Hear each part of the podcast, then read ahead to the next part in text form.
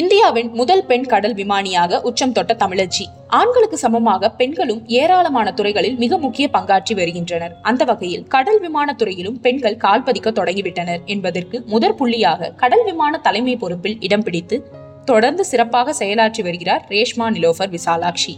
யார் இந்த ரேஷ்மா? அவரை பற்றிய சில சுவாரஸ்யமான தகவல்களை இங்கே காணலாம். இந்தியாவின் முதல் பெண் மாலுமி.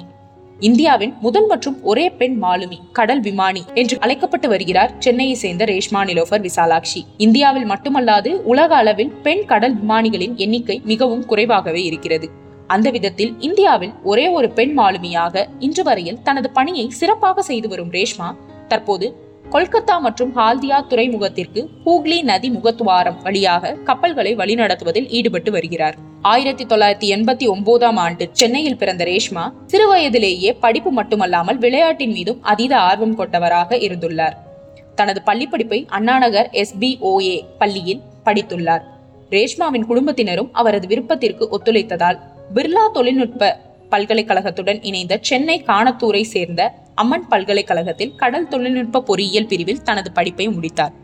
இயல்பாகவே மற்றவர்களைப் போன்று இல்லாமல் புதுமையாக ஏதேனும் செய்ய வேண்டும் என்ற எண்ணம் கொண்டவராக இருந்த ரேஷ்மா இரண்டாயிரத்தி பதினோராம் ஆண்டு கொல்கத்தா துறைமுகத்தில் பணியில் சேர்ந்தார்.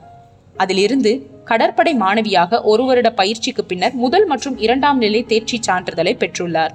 நாரிசக்தி புராஸ்கர் விருது. அடுத்ததாக கொல்கத்தா துறைமுகம் நடத்திய மூன்றாம் தர தேர்வில் தேர்ச்சி பெற்று ஆறு மாதத்தில் கடல் விமானியாக பணியில் அமர்ந்தார்.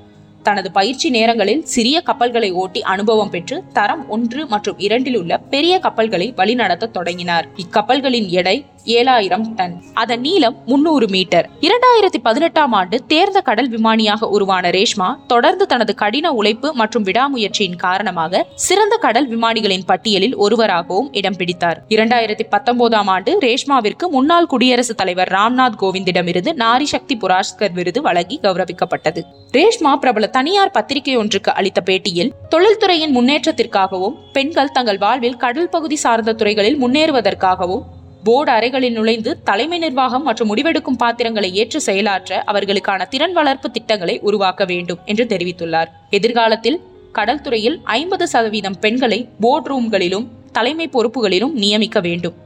கடல் துறையில் ஆண்களின் எண்ணிக்கைக்கு சமமாக இருக்க வேண்டும் என்று கூறியிருக்கிறார்.